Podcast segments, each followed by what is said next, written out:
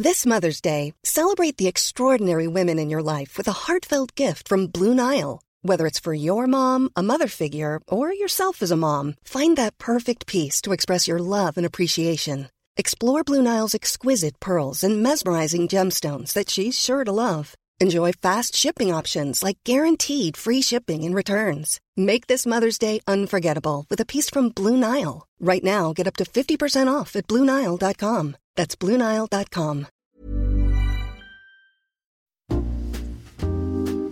Hello, je suis Léa. Et moi Mathilde. On est ici pour vous parler de santé mentale via notre podcast Salut ça va by Take Care. Je suis psychologue clinicienne. Et moi créatrice de contenu sur les réseaux sociaux. On revient dans cette saison 2 pour vous poser la question comment ça va? Et accueillir à notre micro vos parcours de vie. Bon épisode. Hello tout le monde, bienvenue dans ce nouvel épisode du podcast Salut ça va toujours accompagnée de mon acolyte Mathilde. Je suis là.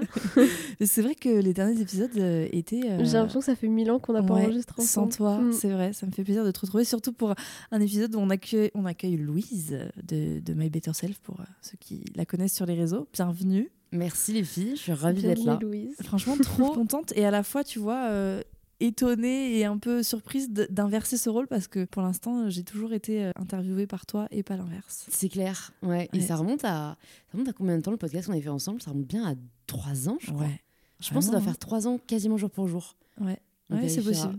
Donc, euh, cool, le temps passe vite. on le mettra en note de ce podcast, mais c'est vrai que c'est un exercice du coup euh, qui est sympa aussi à faire de, de l'autre côté, puisque bon, autant Mathilde que, que, moi, je pense qu'on te suit sur les réseaux, mais euh, d'avoir ce côté plus intime du podcast qu'on apprécie tout, toutes les trois, ouais. c'est sympa. Est-ce que tu peux te présenter et te décrire comme si nous et les gens qui nous écoutent ne connaissions rien de toi? Alors, si on ne connaissait rien de moi, je dirais que je m'appelle Louise Aubéry, que j'ai 24 ans, que je suis créatrice de contenu, entrepreneur, autrice. C'est marrant, tu vois, je dis entrepreneur parce que j'aime pas entrepreneuse, mais je dis autrice, bref. Ouais. Je n'aime pas du coup les règles, hein, comme on peut le voir.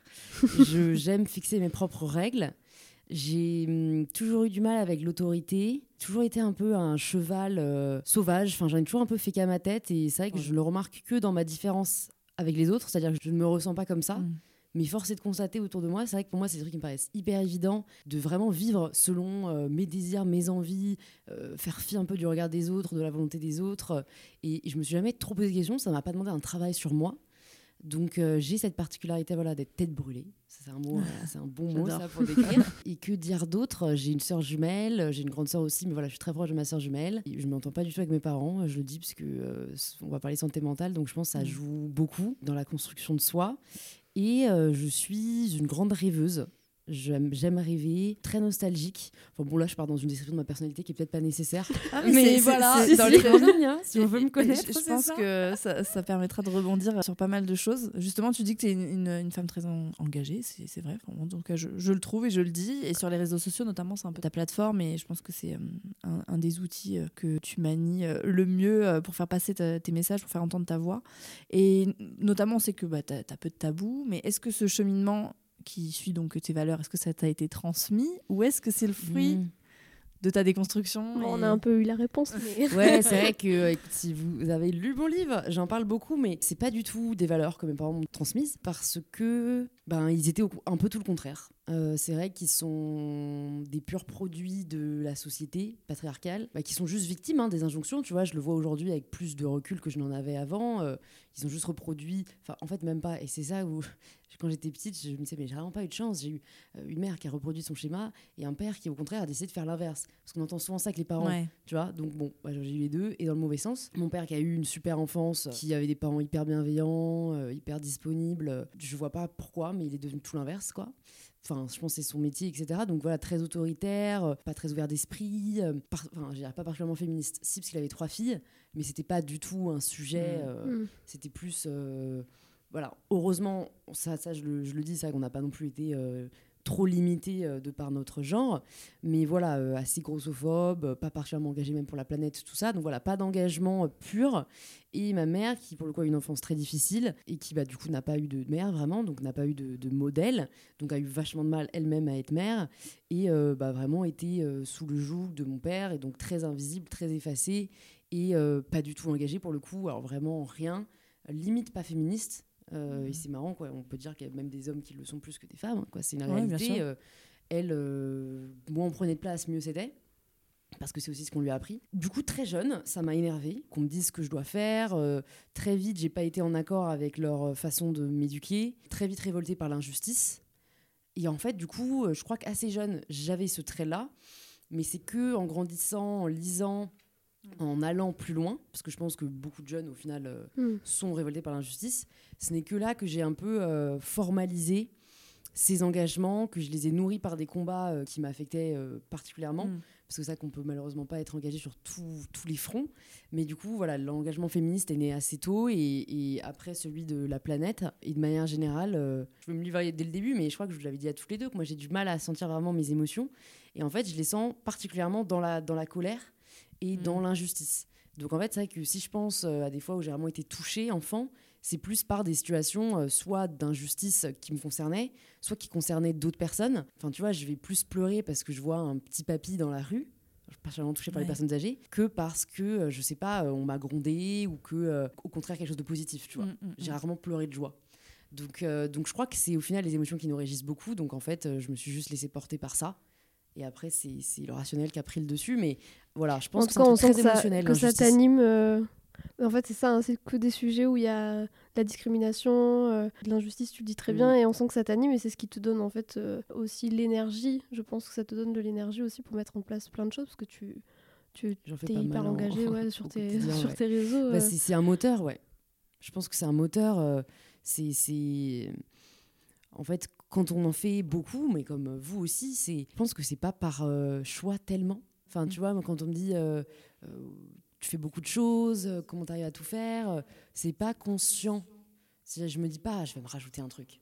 C'est euh, bah non, j'ai envie de faire ça parce que c'est un peu plus fort que moi. Bah, ça te parle en Ouais. fait. Ouais, ça me parle et j'ai envie de lui donner vie. Euh, et c'est aussi un sujet euh, dont vous parlez très bien. Enfin, il faut savoir mettre des limites. Mais en fait, est-ce que Mm. ton carburant, c'est cette colère qui t'anime Parce que je pense que du coup, parfois, la pression qui doit être, euh, tu vois, euh, bah, générée par tout ça peut du coup être euh, difficile en termes de santé mentale à, à gérer parce que justement, quand on a des, des engagements comme ça très forts et que j'ai l'impression qu'on on voit la vie, tu vois, avec un prisme du coup différent parce qu'on va poser ce, ce regard et cette colère et enfin, tu vois, cette, justement cette réalité qui pour nous est hyper concrète sur beaucoup beaucoup de situations de la vie et du coup ça peut te consumer enfin je, Mm. Ça pas peut être difficile d'avoir beaucoup d'engagement en fait.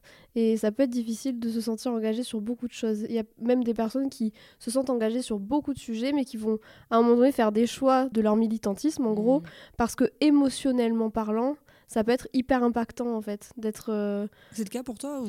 Eh ben non, franchement, je vois totalement ce que vous, ce que vous voulez dire. Je crois pas que ce soit la colère qui me consume au quotidien. Et tu vois, je suis pas quelqu'un de particulièrement colérique. non Tu vois, je, je pique pas vraiment de crise, euh, je, je suis pas impulsive, je suis pas agressive. Qui, à mon avis, sont peut-être des personnes justement qui sont consumées par la colère. Après, euh, le problème étant que, euh, moi, à mon avis, je l'ai sûrement refoulé. Mm. Donc, euh, tu vois, ça se manifeste sûrement par d'autres euh, dysfonctionnements. Mais en tout cas, non, je dirais que mon moteur, c'est plus la liberté. euh, euh, je, je- je le vois plus comme euh, vraiment, en fait, j'ai tellement envie de faire ce que j'ai envie de faire que, Ouais. que je le fais. Tu vois, j'ai l'impression que c'est ça qui me motive avant tout. Ouais, j'ai l'impression que tu as, un goût d'apprendre et de, et de connaître et de comprendre Mm. Je- dans la façon dont tu vois tu, tu même tu interviews les, les gens et tu rencontres beaucoup de personnes euh, de types de milieux de métiers différents il y a ce côté là un peu euh, de curiosité chez toi je Mm. trouve qui est C'est de vrai. besoin de comprendre aussi. Ouais. Ouais. de besoin de comprendre, euh, franchement, c'est c'est très vrai. Euh, C'est très vrai et, et là aussi c'est euh, une force et une faiblesse entre guillemets. Du coup, je vis très mal quand je comprends pas les choses et, et pour le coup, oui. Par contre, ça me nourrit euh, dans, dans voilà. Bah, je suis très triste de de plus être à l'école, mais euh, mais du coup, j'ai adoré moi mes, mes études quoi euh, et j'adore euh, comprendre le monde et enfin voilà pour être en psychothérapie, j'apprends à hum, relâcher le besoin de comprendre. Mm. Que Qu'est-ce que tu fais en fait le jour Et c'est comprendre Bah, avec contrôle, ouais. tu vois. On nous fait que croire que, parfois c'est en comprenant euh, tout, tout, tout qu'on va s'en sortir, alors qu'en fait, ben, une fois que tu sais pourquoi, et encore que tu ne peux jamais vraiment savoir pourquoi, parce que c'est tellement. Mm. Enfin, il y a tellement de, de raisons, de causes, etc. On pourra jamais dire aujourd'hui tu fais ça parce qu'il s'est passé ça, aujourd'hui tu as ça parce qu'il s'est passé ça, etc. C'est. euh, Enfin. C'est une même personne qui vit exactement la, euh, ouais. qui, a- qui vit exactement les mêmes événements, le même vécu, aura pourtant des, des, des, des choix de vie parfois complètement Mm. différents d'une autre personne. C'est ce qui fait bah, la, diversité de Ouais. qui nous sommes. Mais du coup, on peut jamais en plus vraiment comprendre parfois c'est tout. infinie, Et, et euh. puis quand bien même on arriverait à comprendre tout, bah, une fois que tu sais, bah, du coup tu fais quoi? Ouais. en fait Mais je pense qu'en fait, moi, ça vient nourrir quelque chose, je ne sais pas quoi en moi, mais qui a besoin. Mais vraiment, on a quand euh, même besoin de sens. Hein. Ouais, ouais, mais là, c'est vrai que moi, c'est plus que du sens, quoi. Je pense que c'est une réassurance de, euh, je sais pas, en fait, si je comprends, je contrôle. Ouais. Si je comprends pas, je contrôle pas. Et donc, et donc c'est pour ça, moi, euh, je, j'aimerais, j'aimerais pas forcément tout comprendre. J'aimerais comprendre pourquoi j'ai besoin de comprendre. Et, et je ne Mais sais pas. comprendre quoi. donc, euh, Ouais. c'est une frustration euh, pour l'instant, mais. Mais euh, parce que en fait, parfois comprendre aussi, ça rassure. Enfin, comprendre pourquoi aujourd'hui on fait telle ou telle chose ou on ressent telle ou telle chose, c'est rassurant parce qu'il y a un côté de ok, c'est pas que moi en fait, c'est Mm. pas que moi qui fait. euh, Une sorte de Euh, justification. voilà, Oui, ouais. c'est ça. c'est Ouais, pas c'est pas pour se déresponsabiliser ou quoi, hein, mais euh, il y a vraiment ce truc là de ok, en fait aujourd'hui il y a des choses qui me font souffrir, il y a des choses sur lesquelles j'y arrive pas parce qu'on peut pas arriver sur tout euh, partout, ou Mm. être toujours euh, euh, avoir une gestion émotionnelle toujours euh, hyper euh, lisse, etc. Il y a des fois où on se foire, il y a des fois bon bref, et, et, euh, et le fait de comprendre aussi nos difficultés, ça permet de bah, de se dire bon ok, en fait euh, sois indulgent avec toi. mm. C'est de Ouais. l'indulgence aussi, ça permet cette indulgence-là. Ouais, Euh, C'est vrai que tu te- t'en parles très bien et je pense que euh, ça se retrouve beaucoup dans des profils euh, comme nous, hein, où on est euh, un peu sur tous les fronts. Et, et toi, comment tu gères euh, ce, ce côté-là de est-ce que c'est suffisant? Est-ce qu'à est un moment donné, tu te Mm. sens assez? Tu Mm. vois ce que je veux dire? Dans ce que tu fais, dans ce que tu mets en place dans... En fait, euh, ça dépend beaucoup des périodes. Je suis assez dépendante euh, mais de, de, de la réalité. c'est très, très euh, vérité générale ce que je suis en train de dire. Je vais m'expliquer. Mais c'est que euh, quand tout va bien dans ma vie, ouais, je Mhm. suis, je me sens assez. euh, tu vois, vraiment, j'ai des souvenirs comme ça, notamment de mon année de M1. euh, euh, je venais me mettre en couple, j'étais en cours, je, je me développais mes réseaux. J'étais assez insouciante encore, vu qu'encore chez mes parents, etc. Donc, et encore, tu as tendance à toujours voir ce qu'il n'y a pas, donc j'étais encore chez mes parents, donc ça m'allait pas. Mais franchement, je me sentais vraiment assez. Et puis après, tu as des phases. euh, L'année d'avant, j'étais en dépression euh, à Berkeley, euh, de par plein de choses, mais notamment parce que j'avais arrêté la pilule et que ça s'était très mal passé et que j'avais perdu le contrôle, justement. Et là, j'étais au bout de ma vie, en fait. Et, euh, et ça, c'est c'est un truc qui me fait un peu peur. Moi, j'ai pas de demi-mesure, quoi. J'ai pas de. Il y avait d'autres choses qui, objectivement, allaient bien dans ma vie, mais j'étais Mm. juste obsédée par mon problème. Ouais. Donc, euh, donc tu vois, c'est, c'est, je suis très dépendante de ça. Et en plus, comme j'accepte pas vraiment la réalité, du coup, je fais tout pour la changer et ça ne reva mieux que quand le problème est réglé. Et donc, j'essaye de me dire, enfin, j'essaye de travailler là-dessus. C'est que euh, le problème prend beaucoup problèmes, de place euh, à ce moment-là, mais en fait, c'est juste que euh, parfois on, on vit des problèmes qui nous impactent émotionnellement. Ouais. Et les émotions et nos émotions, en fait, elles, elles conditionnent aussi la, notre vision du monde. C'est-à-dire que même sans parler de- de- de- d'extrêmes, etc., il y a des jours où on se lève où on n'est pas bien, euh, sans qu'il y ait de raison particulière, euh, juste parce qu'on s'est levé du mauvais pied, qu'on est de mauvais poil et que c'est OK. Il y a des jours où on n'est pas bien et c'est normal. Mais du coup, ces jours-là, on va avoir... euh, euh, plus de sensibilité, on va avoir plus de mal à gérer nos émotions, on va euh, interpréter les choses sous le prisme de je vais pas bien et donc forcément Mm. avoir une vision de la vie beaucoup plus négative que quand on va super bien et que tout va bien et que du coup ben, le champ des possibles est plus Mhm. ouvert. C'est vraiment cette histoire de... de- enfin, on le répète souvent, hein, mais c'est en fait on a des lunettes devant nos yeux en permanence Mhm. et euh, les verres de ces lunettes hein, ils sont teintés en fonction de Mm. euh, bah, notre mood du jour, de nos croyances, nos valeurs, euh, notre vécu, notre personnalité, notre tempérament. Ouais, c'est normal Et que c'est ce qui fait que- en fait, ça, c'est sûr. Ouais. Déjà, la vie fait que ça Ouais, fluctue en permanence. Ça, c'est. Parfois, ça fluctue de manière très intense. Et je pense sur des personnalités, et, et je, je me reconnais bien là-dedans, c'est pour ça que je me permets de le dire, mais où il y a ce besoin, tu vois, de contrôle et où c'est un facteur qui est plutôt rassurant pour nous que stressant, euh, parce que tu as des personnes qui détestent justement prendre en charge, euh, avoir Mm. des responsabilités, euh, tu vois, et Mm. ça, c'est plus source d'anxiété. Quand c'est quelque chose qui est rassurant, le fait de subir des fluctuations de Mm. bien et de mal, en, en tout cas ce que nous, on, on projette comme bien ou, ou mal, ça peut être hyper compliqué. Ouais, on peut très mal le vivre, c'est clair. Ouais. Non, mais c'est. Bah, surtout quand c'est intense, en fait. Ouais. Ouais. Ouais, non, mais ça, c'est vrai que je, je me rendais pas compte avant vraiment ce qu'était la santé mentale avant de vivre ce genre de moment-là, tu vois. Comment tu la gères aujourd'hui? Enfin, comment tu préserves ta santé mentale aujourd'hui avec une vie qui est euh, encore plus remplie ou en tout cas très Mm. très très remplie? Je fais attention à faire euh, ce qui me nourrit le plus. C'est vraiment une résolution que j'avais prise déjà en 2021 et que j'ai reprise vraiment en 2022. Nourrir mon âme, pas mon ego. Euh, donc vraiment de, me concentrer, euh, euh, tu vois, vraiment d'être honnête avec moi-même parmi tous mes projets. Qu'est-ce que j'aime le plus faire? Qu'est-ce que j'aime le plus faire? Qu'est-ce que j'aime le moins faire au quotidien? Pourquoi je fais tel projet? Pourquoi je fais pas tel autre? Et, donc m'entourer sur voilà des projets que j'adore que, que j'adore faire, mais qui a peut-être certaines parties qui en fait me drainent ou me font trop stresser. Ou tu vois, l'année dernière, donc j'ai lancé je ne sais quoi en 2020, en novembre 2020. On a fait une précommande et euh, il s'avère que donc voilà, on ne connaissait pas vraiment les délais des usines, on savait pas qu'ils mettaient toujours plus de temps que ce qu'ils annonçaient, et on savait pas que DHL pouvait en- envoyer nos ensembles en Corée. Hmm. Et en fait, j'ai tellement mal vécu ce moment-là Mm. que euh, en fait vraiment j'ai pris du recul quoi. Je me suis dit ok Louise, c'est ta marque mais c'est pas toi. Donc déjà mettre une distance avec mes projets, euh, pas, pas m'identifier à eux en mode euh, faire vraiment cette réalisation là parce que franchement pour moi de par ma personnalité, de par ma santé mentale etc. euh, je je- j'en ai j'en ai marre en ce moment d'entendre les euh, je médite, euh, je fais du sport. Mm. Je prends du temps pour moi. En fait, non. Si t'as pas la santé mentale, à un moment, t'as beau méditer, faire du sport, bien manger, ça ne sert à rien. Complètement. Mais la méditation, c'est super pour euh, en préventif, Ouais, Ouais. c'est ça. pas en curatif. Pas en curatif. Donc, tu vois, j'en ai fait euh, pendant euh, un an et demi, mais c'est vrai que quand je suis dans ces phases euh, de, de- de problèmes qui m'obsèdent, en fait, j'ai, franchement, j'ai beau prendre tout le temps pour moi que je veux, je suis dans le mal jusqu'à la résolution du problème. Comment je prends soin de ma santé mentale, c'est plus euh, vraiment par la psychothérapie, quoi. Et un travail sur moi-même, euh, et euh, des lectures, connaissance de, de moi-même. Mais franchement, voilà, je sais que quand je vais bien, je peux vraiment travailler 50 heures par semaine et je vais très bien. Je Mm. ne suis pas fatiguée, je, c'est mon mode de fonctionnement et voilà. Euh, et je peux manger de la merde, tu vois, je vais quand même très bien. Et quand je, quand je suis dans le mal, euh, bah en fait, du coup, maintenant, avant, je prenais plus de temps pour moi, j'ai vu que ça changeait rien. Donc en fait, je préfère faire Ouais. même si je vais mal, parce que je me dis au moins tu fais. Et ça, c'est aussi quelque chose sur lequel je dois travailler. Mais Mais tu Je me sens moins plus mal, que les vois. Finalement. Ouais. T'arrives à Oui. t'écouter. oui, Parce qu'il y a, il y a Ouais. vraiment cette injonction hein, de faire du sport, euh, médite justement, euh, prendre soin de toi, etc. Mais en fait, euh, faire du sport, c'est cool. Si t'as pas le sport, déjà, c'est un peu plus, c'est un Mais peu plus ça, moins et- cool. Et en fait, euh, c'est c'est mon psy euh, qui m'a dit ça c'est qu'en gros, euh, la, la psychologie positive, c'est génial pour le 80% des mortels qui vont bien. Mm. Et pour le 20% qui, qui ont plus des pathologies ou Mm. des, des troubles, voilà, en fait, ça sert à rien.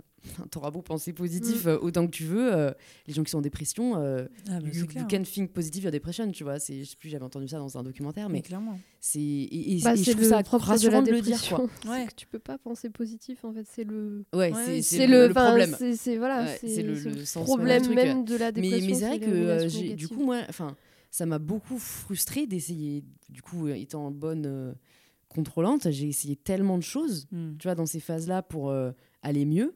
Et du coup, ça ne fait que renforcer ton sentiment d'impuissance. Parce que tu te dis pourquoi euh, telle personne a essayé ça, ça a marché, pourquoi telle personne a essayé ça, ça a marché, pourquoi moi ça marche pas? Et en fait, Ouais. euh, bah, c'est juste que c'est pas fait pour marcher sur euh, ton problème à toi, quoi. Ah, mais c'est ce qu'on dit souvent ici, c'est que en fait, euh, tu peux, euh, tu vois, le développement personnel, etc. Nous, on en parle beaucoup, bon, même avec Take Care, etc. Mais en fait, euh, ce n'est pas une thérapie, ce n'est pas, enfin, je veux dire, Mm. quand tu as des, des, des- des psychopathologies, quand tu, tu as besoin d'un accompagnement par un professionnel, euh, tu vois, de, de, de santé, comme, comme des comme pour ta santé physique en fait. Ouais. Si tu as, une maladie réelle, tu vas te faire accompagner et tu auras des, des trucs autour qui vont peut-être te permettre de te soulager et de renforcer euh, tout le travail euh, que tu vas faire Ouais. ailleurs avec des vrais professionnels. Mais la réalité est qu'à un moment donné, tu as besoin, et c'est OK en fait, de dire euh, là, j'ai besoin d'aide. Mm.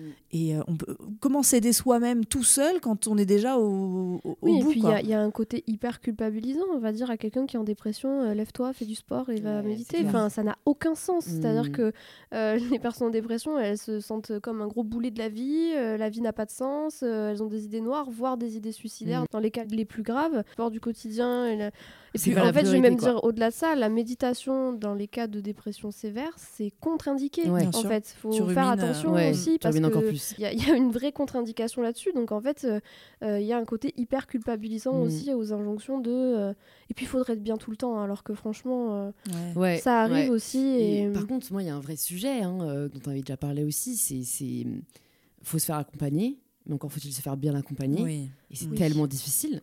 Mm. C'est T'as eu des tellement expériences, difficile. toi, qui, qui étaient pas. Ouais, alors heureusement, j'en ai jamais eu de catastrophique, tu Ouais. vois. Mais je pense parce que j'ai aussi une force personnalité. Mais enfin, tu vois, en fonction de mes, de, de- de mes phases, j'ai eu plein de diagnostics différents en fait.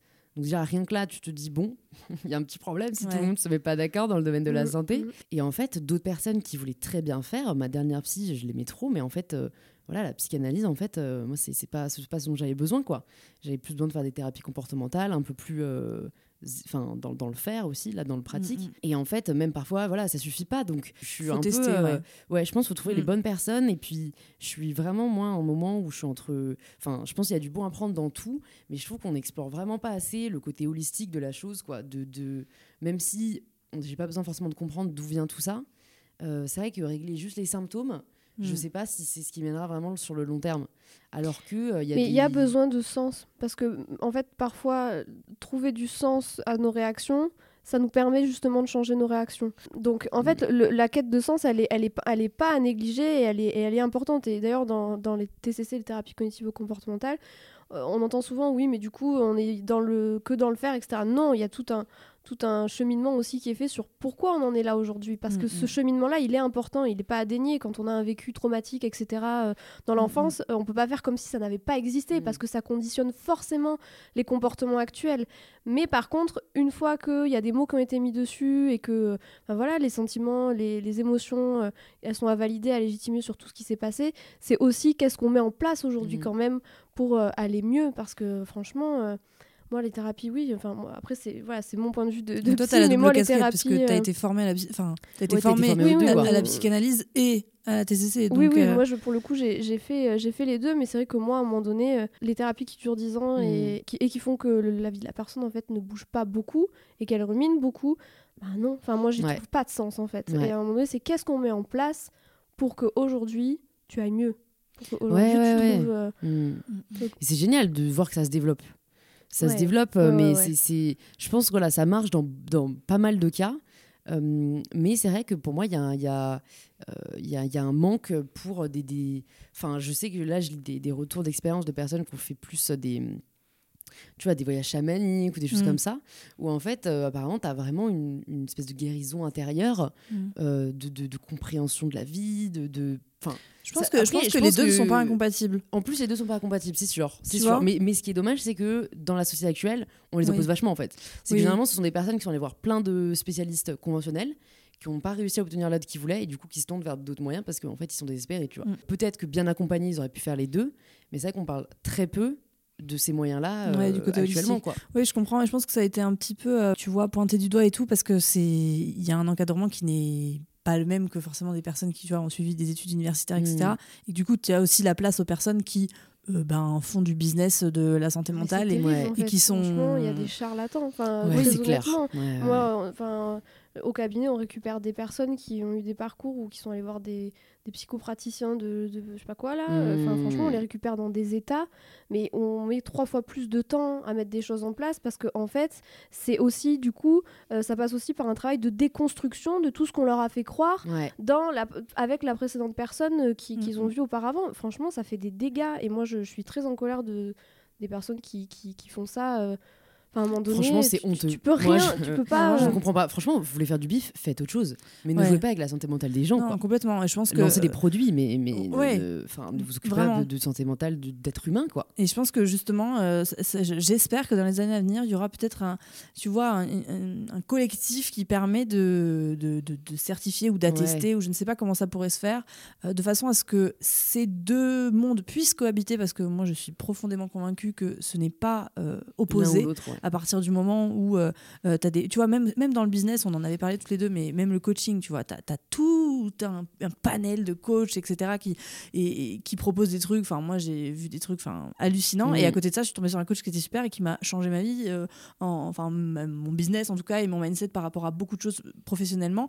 Et parce que euh, voilà je suis tombée sur une bonne personne etc mais tu sais pas, c'est Ouais. c'est- c'est trop le hasard. la Tu vois Tu que quand, je veux même, t'es quand même tombé sur quelqu'un qui, qui, qui s'est formé, qui continue Oui. de se former, et qui, qui va Mais tu sais pas vraiment, tu vois, ce que je veux dire? Toi, Oui, si oui, on veut oui. savoir si t'as eu un diplôme, si t'es vraiment psychologue, si t'as vraiment. On Non, le de toute sait. façon, dans le domaine de la psychologie, il y a un manque d'encadrement qui est terrible et qui fait qu'aujourd'hui, en fait, euh, enfin voilà, demain, euh, n'importe qui peut marquer sur sa plaque euh, psychopraticien, je sais pas quoi, et Ouais, recevoir des gens. psychopraticien. En ouais. fait, Mais Ouais, sans je fais gaffe. ouais, la santé mentale en général, je trouve qu'en fait, ouais, la santé mentale. euh, Ouais, et puis de Ouais. manière générale, c'est vrai que, en fait, c'est c'est très dur parce que autant les diplômes garantissent une certaine forme voilà, d'apprentissage, hmm. mais autant en fait, tu peux faire 5 ans de psycho et Mais t'es pas sûr. vraiment forcément bon psy. dans tous les Et autant tu peux euh, ne pas bah, du tout avoir voilà, fait de psy et, avoir Bien des sûr. facultés, une empathie, une, euh, je sais pas, Une une, écoute, expérience oui, oui, qui, euh, qui font que t'es- t'es un- t'es- tu es très aidant. Mais c'est pour ça que maintenant, moi, je fais pas mal par bouche à oreille. Quoi. Ouais, je comprends. Franchement, je préfère faire par recommandation. euh, je comprends. de ou moi-même faire mon propre avis euh, mais mais enfin là je parle plus pour les gens holistiques tu vois Ouais. euh, de de- d'aller regarder ce qu'ils font euh, des témoignages des lectures et puis je me fais mon propre avis Oui, et puis se laisser prendre le- au pied de la lettre quoi C'est ça, la possibilité après, de, euh, de changer, de douter, euh, Ouais. c'est important. et ça peut aller moi, je à un moment de la vie quand même que, que si jamais demain tu as un problème au cœur, bah, tu vas voir un cardiologue. Tu, vois tu vas pas voir Oui. un podologue ouais enfin ou bon tu euh, vas moi pas je te voir. dis euh, euh, j'ai des problèmes de peau je suis allé voir un dermato ça m'a pas du tout aidé donc euh, Mais parce que dans chaque, là, dans chaque spécialité, dans Ouais. chaque métier, il y a, il y a aussi des gens qui, tu vois, non qui, mais qui arrêtent de se former, qui arrêtent de se poser des questions, qui, à sortie des études, se disent bah, c'est bon, je sais tout, je peux tout faire, et qui s'arrêtent là, tu vois. Enfin, ouais mais alors tu vois moi je maintiens qu'il y a un vrai problème enfin voilà dermato j'en ai vu plusieurs Mm, Et mm. en fait, euh, pour moi, c'est un problème dans la formation. Et Ah oui, pour avoir parlé avec de beaucoup de, naturopathes, et pareil, naturopathe, tu vois, ça fait rire des gens, il y a tout, il y a tout et, et son contraire. Mais en fait, euh, en dermato, il n'y a pas une personne qui a essayé de comprendre d'où venait mon acné et comment je pouvais la réguler. En fait, on m'a juste donné euh, des médocs Ouais. ou une pilule qui endort le problème, qui ne le règle pas, et quand tu l'arrêtes, c'est dix fois pire. comme alors le que- SOPK, l'endométriose, Mais voilà, mais moi, de- tu vois, je, je sais pas si c'est le cas, il faut que je fasse des examens bientôt, mais ça se trouve, j'ai développé un SOPK à cause de la pilule. Et Mm. les médecins vont me dire non, non, non, euh, si, je t'assure qu'à 16 ans, j'avais pas de SOPK, mes règles, elles étaient euh, comme il fallait, j'avais pas sûr. de problème d'hirsutisme ou d'acné, bon, je te parle de problème d'hirsutisme, etc. Mais bon, j'ai des gros symptômes SOPK, comme toutes les personnes qui ont la pilule Diane 35, et il y, a- il y a un lien, Mais bien sûr. il y a un lien. Mais, oui, mais oui. sur ça, mais parce qu'après on est aussi dans un dans un monde où la médecine on essaie quand même de, euh, soigner ouais. juste le symptôme parfois Voilà. sans comprendre Mm. la Et, cause non et plus. je enfin. comprends aussi parce que c'est plus facile. Attends, t'imagines, le, le, le, le symptôme, c'est limite pour plein de gens, pour tout le monde, j'allais dire, mais en tout Mm. cas pour beaucoup de gens. On a tous de l'acné, voilà, Mm. ça, ça arrête l'acné. Mais la cause, elle est tellement différente selon les gens. Et c'est c'est là où, en fait, en effet, la médecine allopathique, euh, elle veut s'adresser. euh, en fait, c'est un peu une espèce de rapport euh, d'utilité, quoi. C'est qu'en gros, euh, ils ont choisi la quantité entre guillemets, pas la qualité. C'est-à-dire que, OK, euh, la solution, on va dire qu'elle est à 75% euh, efficace, enfin pas efficace, mais en tout cas utile. euh, et puis 25%, bah, tant pis, ils se démerderont.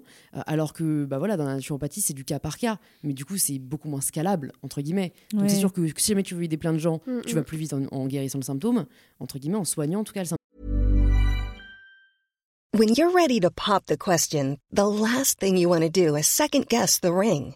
At Bluenile.com, you can design a one of a kind ring with the ease and convenience of shopping online. Choose your diamond and setting. When you find the one, you'll get it delivered right to your door. Go to Bluenile.com and use promo code LISTEN to get $50 off your purchase of $500 or more. That's code LISTEN at Bluenile.com for $50 off your purchase. Bluenile.com code LISTEN.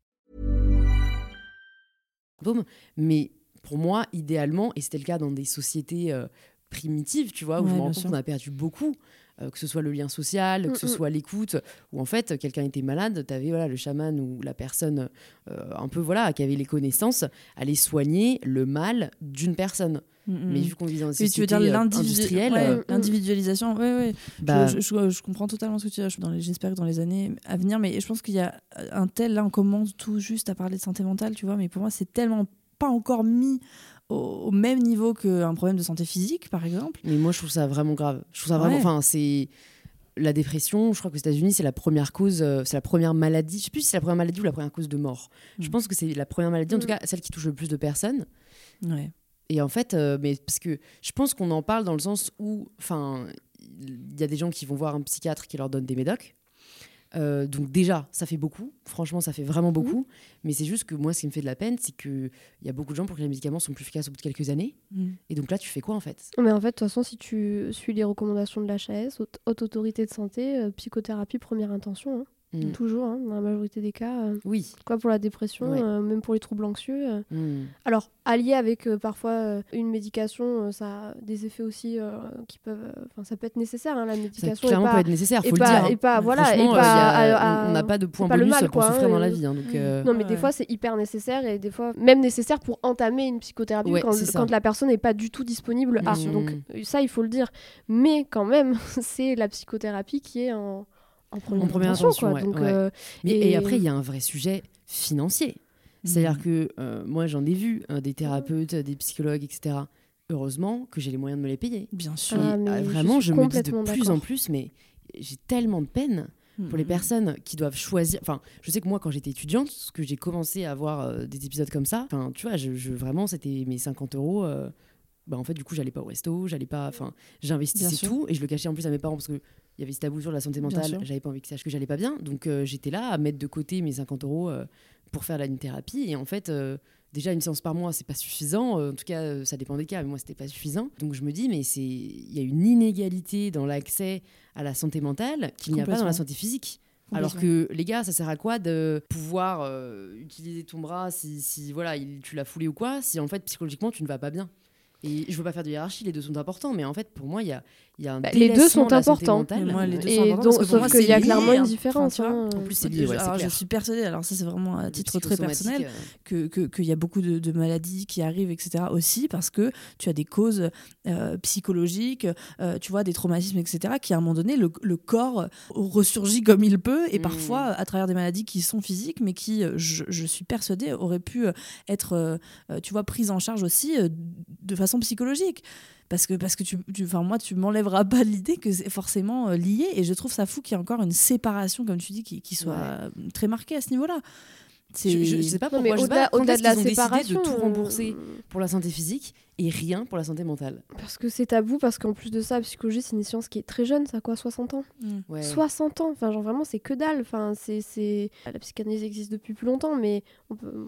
pour Ouais, moi, ouais. c'est pas une science. Donc, et, même, et même la euh, psychanalyse, c'est vrai que ça date pas non plus de. non, ça a date pas 3000 d'il y a- ans, Et puis, c'est pas, c'est pas, de la science, enfin voilà. Donc, Ouais, euh, c'est peut-être ça le problème, c'est que euh, c'est pas, de la science.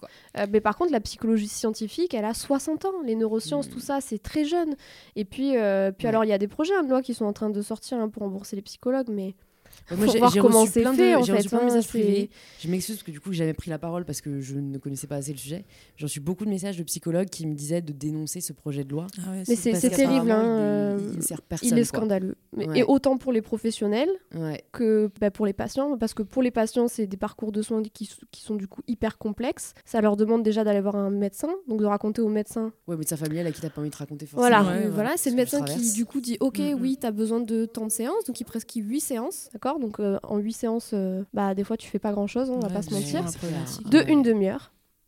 Moi, en une demi-heure, personnellement, euh, surtout pour le premier entretien, j'ai pas le temps de faire grand chose non plus. Et puis, au bout de 8 séances, il faut que tu retournes voir ton médecin pour Tu qu'il te renouvelle. Et puis, du coup, euh, au niveau du secret professionnel, ben, c'est un peu bancal, quoi. Hmm. Et puis, moi, concrètement, demain, ce projet de loi, euh, il passe, je, je- en fait, je ferme le cabinet. Enfin, soit je travaille comme une acharnée et je vois beaucoup, beaucoup de patients, mais ce qui fait que, un, j'ai pas la disponibilité psychique pour accueillir tout le monde. Et puis, je finis en burn-out, hein, parce qu'à un Bah moment ouais, donné, euh, c'est un métier quand même où, voilà. voir, euh, Soit je travaille à la fréquence à laquelle je fais aujourd'hui, mais du coup, je ne peux plus payer. Je, ferme le cabinet enfin, mon cabinet n'est plus rentable. Du coup, il y a une mobilisation parce que du coup, moi, j'en ai reçu. Je me suis dit putain, j'espère Bah, vont tenir euh, de on cause, oui, euh. oui, il y a une mobilisation des psychologues, mais en fait, euh, aux dernières assises de la santé euh, mentale, euh, il Mhm. y avait, euh, il y avait aucun psychologue qui était convié. C'est le ministre de la santé, Olivier Véran? Il me semble que c'était souverain. que Je crois que Agnès Buzyn euh, travaille avec, C'est. Macron qui a euh, promis, en tout cas. Elisabeth de- Moreno. euh, donc, euh, euh, c'est que là, moi, maintenant que j'ai compris la loi, je vais, je vais essayer de faire quelque chose parce que franchement, euh, c'est honteux. Mais surtout qu'en Belgique, séances, ça a 30 été fait minutes, euh, complètement Mais en. Belgique, en Belgique c'est Mhm. 70 euros, je crois, remboursés sans euh, durée de temps et sans prescription médicale. Après, il y a une formation qui est différente. hein. Moi, je pense que la formation des psychologues en France devrait être encadrer différemment, Mm. réencadrer différemment, parce qu'aujourd'hui, on a tous le même titre hein, de psychologue, mais on n'a clairement pas tous les mêmes compétences. hein. Moi, il y a des personnes avec qui, franchement, on fait pas le même métier. Enfin, voilà, je... Donc, Mm, euh, je trouve qu'il y a une un formation courant, à... euh, en fait, il y a des courants. Il y a des de- courants de pensée, enfin voilà. ouais. Euh, donc je pense que la formation des psys, elle devrait être voilà, revue. Clairement, hein. aujourd'hui, quand même, là, le projet de loi qui est en train de sortir, c'est une fois de plus, c'est revoir à la baisse. Alors que franchement, ils savent pas voir sur le long terme, en fait. C'est-à-dire que aujourd'hui, ils investiraient plus dans la psychothérapie Mm. que dans les remboursements des médicaments, même si le- les médicaments doivent, Oui. doivent être remboursés, on est bien d'accord. Mais euh, Oui, quand on voit que du quand, on voit que c'est la psychothérapie aujourd'hui quand même qui, qui montre, euh, notamment les, les TCC, qui montre le plus d'efficacité Ouais. dans la prise en charge de plein de troubles et qui montre, enfin il y, a des- il y, a des- il y a de la guérison en fait, on peut guérir d'un trouble anxieux, d'une dépression, enfin je veux dire ça existe et qu'il n'y a pas de Mm. remboursement là-dessus, mais en fait si vous voyez sur du long terme, c'est des, ro- c'est des, c'est des gains aussi parce que c'est des personnes qui du coup ne prendraient plus de traitement, etc. Ouais. etc. Bien sûr, et qui risquent c'est de que- réinsérer dans raz-de-marée la- politiques dans- ça, hein. dans- dans C'est- la vie de- c'est- Mais ils ont interrogé- malheureusement on pense de Zéro moins en moins à long terme. psychologue, mais ça ça c'est ça c'est zéro grave en psy, fait enfin, c'est à quel moment euh, que tu ne consultes même pas les personnes concernées chose. parce qu'en plus ils voulaient entre guillemets vous rendre service enfin sinon ils l'auraient pas fait mais ça ça enfin déjà le mec qui enfin tu vois c'est Olivier qui l'a passé et tu es déjà allé voir un psy une fois dans ta vie en fait Ouais. parce que tout le monde sait qu'une séance de psy ne dure pas 30 minutes Oui, t'as le temps de te présenter enfin Ouais. tu vois c'est enfin, et- 30 et limité à minutes, 8 séances euh, donc euh, non c'est si vous nous entendez vous nous entendez on fera en sorte que vous nous entendez puis, Euh, ça veut dire aussi demander toute la aux principaux derrière à concernés, faire. quoi. Ouais. rencontrer au moins une vingtaine voire une trentaine de psychologues euh, c'est Mm. en fait on a perdu le côté terrain de la politique quoi mais Mais c'est. C'est un peu comme dans l'entrepreneuriat, tu vois. Je sais que nous deux, ça nous tient à cœur de rencontrer euh, nos clients, nos clientes. Enfin, nous, on fait vraiment beaucoup de sessions d'essayage avec des, des CIS, euh, de leur demander ce qui, ce, qui, ce qui leur va, ce qui leur va pas. Et en fait, tu as des entrepreneurs qui, au contraire, euh, partent du principe qu'ils savent mieux que leurs Ouais. clients ce dont ils ont besoin. Pour moi, c'est passé vraiment à côté du principe même de l'entrepreneuriat. Dans la politique, c'est pareil. Tu as, des, ministres qui pensent savoir mieux que, Mm. euh, que les principaux concernés comment euh, aider leurs patients. Mais non, en fait, les gars, genre, euh, vous êtes ministre, Ouais, vous je- n'êtes pas psy, donc demandez au psy. Je pense, comme tu dis, qu'il y a plus ouais. de politique de terrain et, et c'est c'est bien le problème. Et alors, on a, quand ce podcast sortira, les élections seront passées, mais Voilà, on a fait un Euh, petit aparté. euh, c'est- important de le dire. Je vais recentrer le sujet sur Louise, notre petite invitée, même si on a, ce, ce débat était très très important parce que ben, vous savez qu'ici, ce podcast, et je pense même Louise, dans tes contenus, la santé mentale, c'est Mm. c'est- c'est extrêmement important et c'est ce qu'on on rendit euh, haut et fort. Voilà. Mais euh, on va parler de l'acceptation du, corps parce que c'est aussi un sujet qui est, qui est important pour nous, qui fait partie aussi de la santé mentale. hein. Tu prônes l'acceptation de tous les corps et hier, tu as utilisé euh, un terme parce qu'avec Louise, on ne se quitte plus, on se voit tous les jours. Donc, t'es- au lieu de body positive, tu parlais de euh, Body neutrality. Body neutrality. Et je trouvais ça assez Ouais. intéressant.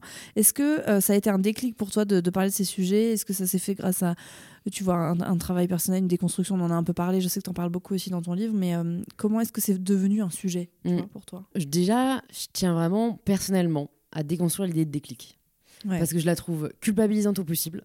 Et on attend un moment qui certainement n'arrivera jamais. Mm. Donc en fait, euh, non, moi, c'est pas du tout. Du jour au lendemain, je me suis réveillée, j'aimais mon corps. Euh, c'est un chemin. C'est un chemin. Et, hum, et j'ai eu, euh, bon, enfant, pas tellement de problèmes. Ado, c'est là où ça commence, tu vois, à apparaître par la comparaison à autrui. En fait, c'est un peu le problème que j'ai maintenant avec la réalité. Je l'avais par rapport à mon corps. Donc j'avais un, un rejet de mon corps et qui aujourd'hui me semble vraiment absurde parce que tu vois, je me rends compte qu'il est dans la norme et que j'avais. Mais voilà, je le dis parce que voilà, il n'y a pas de monopole du complexe. C'est vrai que parfois on a beau avoir un corps considéré comme euh, normal, voire désirable. Nous-mêmes, on ne le voit pas comme ça. Bien sûr. Et donc, euh, moi, j'étais vraiment focalisée sur mon ventre et mes poignées d'amour. Et donc, en fait, j'ai une sœur jumelle, euh, ça je l'ai dit, ça, ça n'aide pas dans la comparaison toxique. Mm. Parce que ma sœur jumelle n'a ni ventre ni poignée d'amour. Donc, j'étais vraiment dans cette espèce de. de... C'était pas vraiment de la jalousie, c'était encore une fois un peu de l'injustice. J'étais vraiment, je n'acceptais pas. Et donc, en fait, je faisais tout pour le changer. Donc, euh, j'ai fait beaucoup de sport, j'ai mangé très sain, j'ai acheté des crèmes. Euh, je parle de mon corps, mais bon, il y avait aussi pas mal euh, le, visage. Parce que bah, j'aimais pas du tout mon nez, j'arrêtais pas de dire en rigolant, enfin en rigolant, je rigolais pas, mais je disais putain, j'ai vraiment hérité des pires traits de mes parents. Genre euh, physiquement, c'était euh, les oreilles décollées, les sourcils broussailleux, euh, et la myopie, alors qu'aucune de mes deux sœurs n'est myope, moi j'étais myope comme une taupe, je me suis fait opérer des yeux. Pour le coup, je voulais me faire opérer du nez en mode chirurgie, j'avais même pris rendez-vous chez chirurgien pour mes 18 ans. Et en fait, j'ai jamais fait parce que j'ai créé mon compte, je crois, peut-être deux mois après. Et comme je le dis aussi souvent, moi, les réseaux, ça a été ma thérapie, le fait de partager. Parce que, en fait, c'est là où, là où j'étais dans un extrême et où je pensais que je prenais soin de moi. le fait de déjà suivre d'autres personnes qui sont passées par des phases extrêmes et qui en sont revenues, d'en parler, je me reconnaissais dans leur parcours. Donc, ça m'a fait mm. réaliser que j'étais peut-être moi-même dans un extrême. Euh, alors que vraiment, je n'avais pas du tout l'impression. Donc c'est pour ça que j'étais ni anorexique ni boulimique, mais plutôt orthorexique. Je voulais juste tout faire bien. Et, et en fait, euh, quand j'ai commencé à m'en rendre compte, c'est ça que moi, euh, c'est vrai qu'une fois que je comprends, je change. Et c'est ça que je pense que j'ai autant besoin de comprendre. C'est que tu vois, je sais qu'il y a des filles qui m'écrivent, ça fait 10 ans qu'elles se battent avec l'orthorexie ou avec les mmh. TCA. En fait, moi, à partir du moment où j'ai compris, ah ben non, en fait, là, Louise, tu, tu, fais trop de sport, tu manges pas assez. Toi, ton but, c'est d'être saine et mm. fit, mais en fait, du coup, là, tu n'es ni saine ni fit. Euh, ben, mange plus. Donc, j'ai eu de la chance d'avoir un stade pas trop grave de TCA mm, mm. euh, qui a fait que euh, j'ai compris, j'ai rectifié le tir, parce que moi, mon but, c'était d'être fit. Et donc, du coup, j'ai plus mangé, j'ai fait plus de muscu. Et quand j'ai partagé ce chemin-là, donc en fait, ma prise de poids sur les réseaux, j'ai vu que ça aidait autant de femmes, j'ai commencé à parler d'acceptation de soi de ce qu'on appelle body positivisme euh, aujourd'hui. Et en fait, avant même de m'accepter, je partageais ça. Et hum, c'est ce qui m'a aidé à m'accepter, en fait. C'est vraiment fake it until you make it. Et après, une fois que j'ai fait le tour du sujet, et en fait, je pense, une fois que j'ai eu d'autres problèmes, euh, parce que maintenant, je me rends compte quand même aujourd'hui, euh, enfin voilà, moi, mes problèmes par rapport à mon corps me semblent dérisoires par rapport à la santé mentale et les problèmes que j'ai pu avoir plus psychologiquement. Mais bon, c'est qu'en fait, euh, quand tu ne connais que cette réalité-là, c'est déjà très dur à vivre parce que tu ne connais rien d'autre. Mais du coup, une fois que j'avais un peu fait le tour et que j'étais plus passée d'ailleurs dans, les droits des femmes et dans, les injonctions imposées euh, qui ne sont pas que liées au poids, je mais me suis qui plus sont en lien euh, du coup avec qui sont en lien avec, avec tout ce qui est le patriarcat en fait hein. alimentaire enfin je veux dire bah, c'est, ça fait, partie des choses qui influencent aussi totalement parce que la société patriarcale veut que la femme prenne le moins de place possible physiquement comme métaphoriquement donc autant dans l'espace public que dans l'espace privé. Donc c'est pour ça qu'il veut qu'on soit la plus mince possible et que malheureusement tant de femmes euh, obsèdent par rapport à leur poids alors que c'est genre même pas 1% de qui elles sont. À partir de là, je me suis vraiment détachée du mouvement body positive. Déjà parce qu'à la base c'est un mouvement créé par des femmes grosses pour visibiliser tous les corps et donc en fait je n'ai pas vraiment ma place dans ce mouvement. Donc même si j'encourage à célébrer tous les corps, enfin ni plus les gros que les minces, tout le monde. Je contribuais un peu comme avec euh, le mouvement du racisme. C'est comme si euh, une personne blanche arrivait pour dire oui, enfin moi aussi j'ai vécu des discriminations. Fine, t'en as peut-être vécu, mm. mais en fait laisse la place aux personnes racisées qui en ont vécu quand même euh, beaucoup plus que toi, qui ont été invisibilisées pendant très longtemps. Mm. Donc en fait déjà il y avait ça. Puis il y avait aussi en fait pour moi parler de corps, en fait c'est maintenir l'obsession. Donc mm. euh, c'est cool de montrer tous les corps, mais en fait on est quand même encore là à, se soucier de la taille de nos bourrelets plutôt que de prendre le pouvoir. Euh, et qui en fait pour moi m'est devenu en fait euh, vachement plus pas important, mais en tout cas vu que j'avais fait j'avais fait ce combat, je m'étais acceptée. Je suis pas le genre de personne qui va continuer à parler d'un sujet parce que ça marche. Parce que j'aurais pu, tu vois, continuer à parler de corps. Franchement, ça marchait super bien. J'étais seule à en parler. Maintenant, de toute façon, il y a plus de, il y a en plus de monde et c'est tant mieux. Mais en fait, juste, ça m'intéresse plus. En fait, plus vraiment. tu l'incarnes je suis passée à autre chose, quoi. Tu l'incarnes différemment. parce que tu euh, l'incarnes toujours quand même. Mais... Tu l'incarnes différemment, notamment, tu vois, euh, dans, le, dans le business et euh, avec je ne sais quoi. C'est sûr. ouais. Ça, Tu, tu es actrice de quelque chose qui est, même si ta marque c'est pas toi, ça reste quelque chose, je pense, qui dans la tête de beaucoup de personnes en suivant euh, tes contenus et même si euh, tu vas plus forcément être euh, sur, axé sur le corps en lui-même, à travers ce, que tu, bah, ce que tu partages et même tu vois, ce que tu as créé comme, comme valeur pour je ne sais quoi, il y a ce, ce message-là, mais oui, qui est peut-être passé différemment et qui, et qui en fait, tu deviens un acteur euh, euh, important dans, dans ce pourquoi ça a été problématique pendant des années, à savoir le monde de la mode, et c'est toujours, le mmh. cas. Et, du coup, tu, je trouve que tu t'imposes différemment, mais euh, tu as su trouver la place qui te convenait aussi par rapport à, à, cette position, tu vois. Non, mais c'est sûr, tu vois, je dis, en plus, c'est toujours un message qui me tient à cœur, parce que quand tu es passé par une phase de trouble alimentaire, quand tu as détesté ton corps, en fait, tu n'en as jamais plus rien à foutre pas de ton corps, mais plus de cette euh, réalité-là et de cette mm. souffrance-là. Donc euh, oui, maintenant, ça me tient toujours à cœur de représenter tous les corps et de me battre pour euh, qu'il n'y ait pas d'hierarchie entre les corps. c'est juste qu'en effet, tu regardes mon contenu il y a, il y a encore deux ans, beaucoup plus de photos de mon corps, en fait. Mm.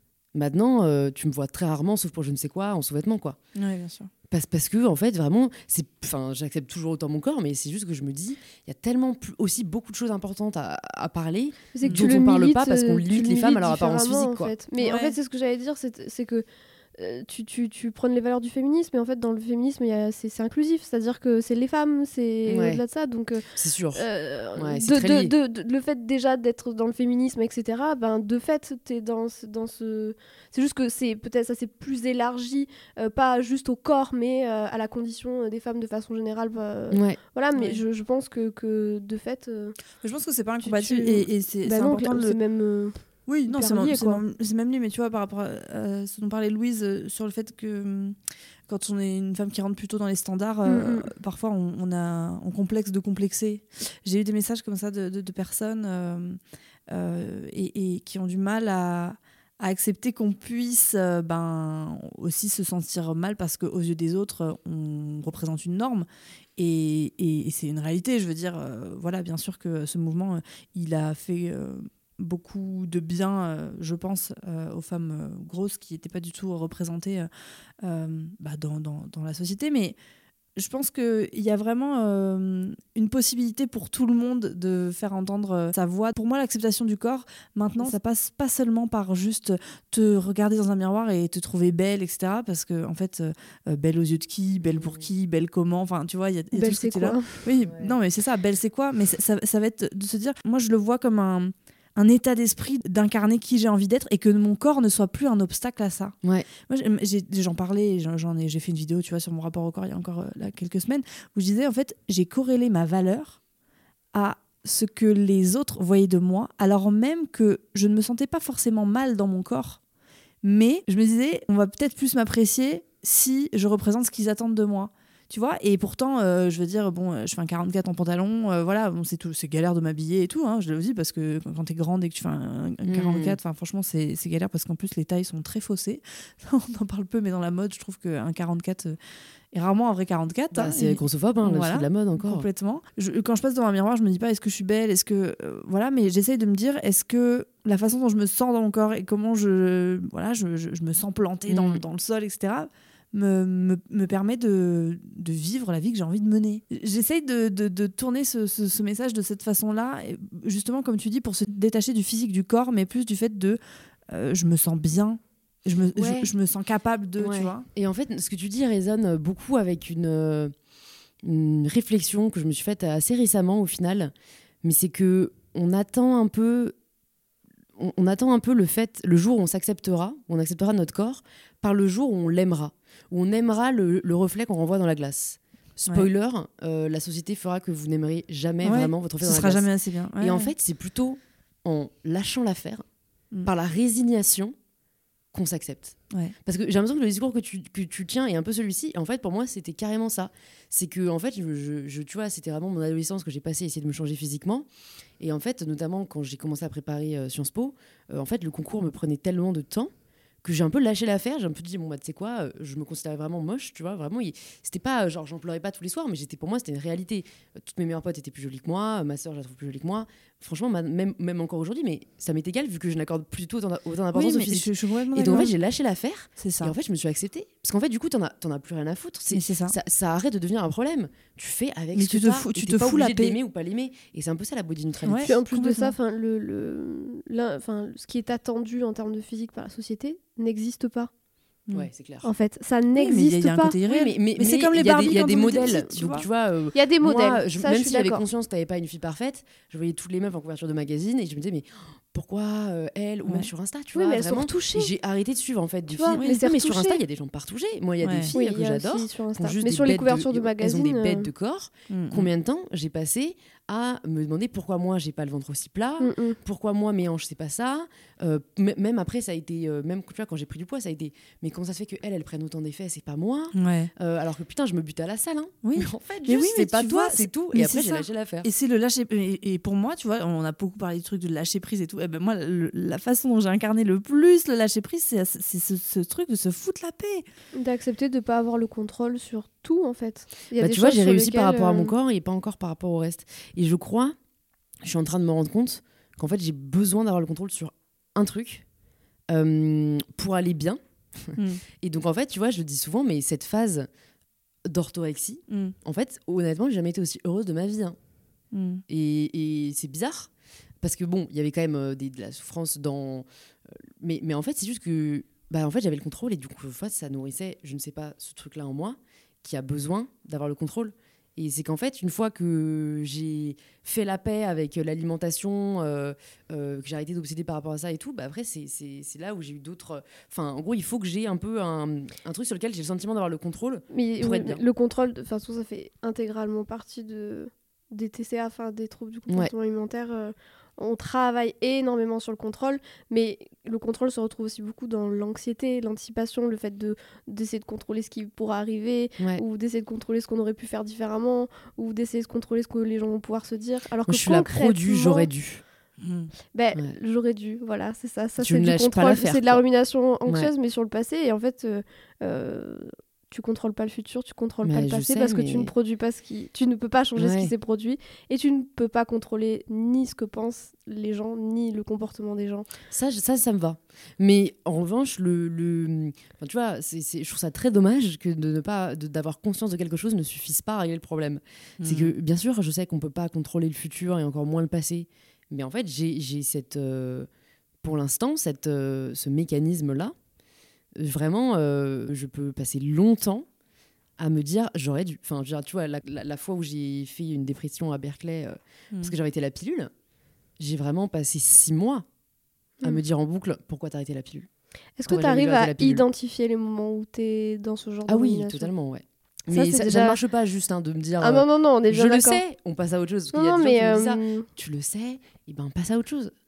Tu, tu crois que je vais pas essayer Ouais, Non, non. je crois que. pas, pas- pas forcément ça, mais tu as quand même une façon d'identifier. C'est-à-dire que tu as soit les ruminations complètement abstraites, soit les ruminations, on va dire, plus concrètes. Dans les ruminations abstraites, c'est abstrait. C'est-à-dire que euh, c'est quelque chose que tu essayes de contrôler, qui n'est pas contrôlable, ou Mm. que tu essayes de trouver des solutions sur, les, sur des choses sur lesquelles il n'y a pas de solution, sur un problème qui n'existe pas, ou quelque chose qui s'est déjà produit. Ça, c'est de la rumination abstraite. Quand tu es de la- dans de la rumination concrète, c'est que concrètement, il y a quelque chose à faire que tu peux faire. À partir du moment où tu peux pas faire, c'est abstrait. Le Hmm. fait déjà de se dire stop, juste stop, mais vraiment à voix haute, de te le dire à toi-même, c'est-à-dire, mais en fait, stop, là, t'es en train de partir trop loin, stop, là, t'es en train d'essayer de contrôler un truc qui n'est pas contrôlable, stop. Se dire stop au début, c'est difficile euh, parce que ce sont des pensées intrusives, donc elles vont revenir dans ta tête. Et ça demande parfois de le faire autant de fois que ça revient. Mais par contre, c'est de l'entraînement, c'est-à-dire que Mm. tu entraînes ton cerveau à ça, et plus tu le fais, et plus tu arriveras à le faire. En gros, c'est un peu ça, tu vois, Ouais, au ouais. début. Mais Ouais. oui, des fois, juste de se dire, euh, bah là, ça marche pas, on est bien d'accord. Ça, ça demande vraiment de se de couper le truc, en fait. Non, mais c'est sûr. Et ça, c'est c'est rassurant aussi de, de se dire, euh, docteur en neurosciences qui me l'avait dit, euh, en fait, le cerveau, c'est c'est avant tout des, des boucles. Donc, en fait, tu peux défaire des boucles en Mhm. recréer de nouvelles. Et c'est des chemins neuronaux que tu peux des entraîner, comport- désentraîner. des Donc, c'est apprentissages. rassurant, mais c'est vrai que moi, je trouve ça dingue qu'on nous apprenne pas du tout ça à l'école. Ouais, Enfin, c'est fou, hein. il y a tellement de choses qu'on nous apprend pas, mais vraiment, le fonctionnement de ton cerveau, bien sûr. la gestion de tes émotions, enfin, tu vois, c'est deux trucs. Ouais, c'est la On base. irait hein. tellement Mm. mieux plus tard Ouais. si on n'a pas de parents pour nous partager tout ça, tu vois. Ouais, Euh, identifier tellement ce qui se passe en dommage. nous, ce dont on a besoin, Ouais. Euh, bien sûr, c'est- fondamental. Et je pense que ça, ça fait partie de beaucoup de problèmes d'adultes qui deviennent, euh, tu vois. euh, Totalement. Et, et c'est vrai que, comme tu disais pour euh, les, les- les- les thérapies remboursées, c'est si on pensait long terme, hmm. on commencerait à inculquer ça à l'école parce que ça crée euh, après des, des travailleurs, vu que c'est un peu ce dont se soucie l'État euh, au fond. Ouais. Ça crée des travailleurs euh, plus efficaces parce que plus épanouis, parce que mieux dans leur Mhm. peau, ça coûte moins cher parce que moins de médicaments, moins de thérapie, moins de. Enfin, tu vois, désolé, Mathieu, Oui, tu seras peut-être au fait, euh, chômage, mais dans tous les cas, c'est pas pour tout de suite. mais, mais, mais je, je crois que demandes j'ai- qu'à ça, en j'aimerais fait, en, hein. vrai parce que Ouais. franchement il y a- moi c'est terrible hein, il y a des histoires de vie qui, qui sont terribles et le problème c'est que le monde est forgé aujourd'hui par euh, bon surtout des hommes on est bien d'accord euh, mais qui n'ont pas de gestion émotionnelle enfin très peu qui ne savent pas tout ça donc comment à un moment donné ils sont se de se sentir dire concerné. ouais. euh, parce Mm, que mm. et puis même quand il, euh, je crois que c'était sous Hollande là ils ont fait venir euh, De Cohen euh, pour l'apprentissage des enfants etc je crois que c'est Mhm. De Cohen qui s'appelle qui a sorti tout un rapport sur comment il faudrait changer l'apprentissage des enfants comment il faudrait remodeler toute l'école parce qu'en fait on se rend compte que c'est n'importe quoi etc etc et qu'en fait il y a rien qui a été fait Ouais. rien Donc, euh, même quand euh, on fait intervenir des, des professionnels qui, Ouais. qui- qui disent mais en fait là ça ne fonctionne pas ça ne se fait pas derrière. Donc, vu que le monde de toute façon est, est fait et ça fait un peu, on peut rien y faire, pas du tout. hein. Il faut Bah oui, de mais en fait, euh, moi j'ai envie de Mais- vous dire, euh, en fait, c'est la raison pour laquelle je suis euh, entrepreneur et que voilà. je pense que je ferai jamais de politique, malgré les pas mal de personnes Ouais. qui me demandent. C'est qu'en fait, on peut beaucoup plus agir par le privé, quoi. Ah, mais tu enchaînes parfaitement sur Ah bah, euh, notre dernière question. Vas-y, vas-y, dis-moi tout. Et les élections présidentielles, bon, arrivent à grands pas, mais en fait, non, elles seront déjà passées, je pense bien, quand cet épisode sortira. Euh, si tu devenais présidente, quelle serait ta première mesure, Louise? Et ben, franchement, je pense que ce serait celle-ci. Je pense que ce serait réformer euh, le système scolaire. Ouais. Parce que, en fait, c'est le nerf de la guerre. Parce que pour moi, il n'y a rien de plus important que la santé mentale des gens. Franchement, il n'y a, rien.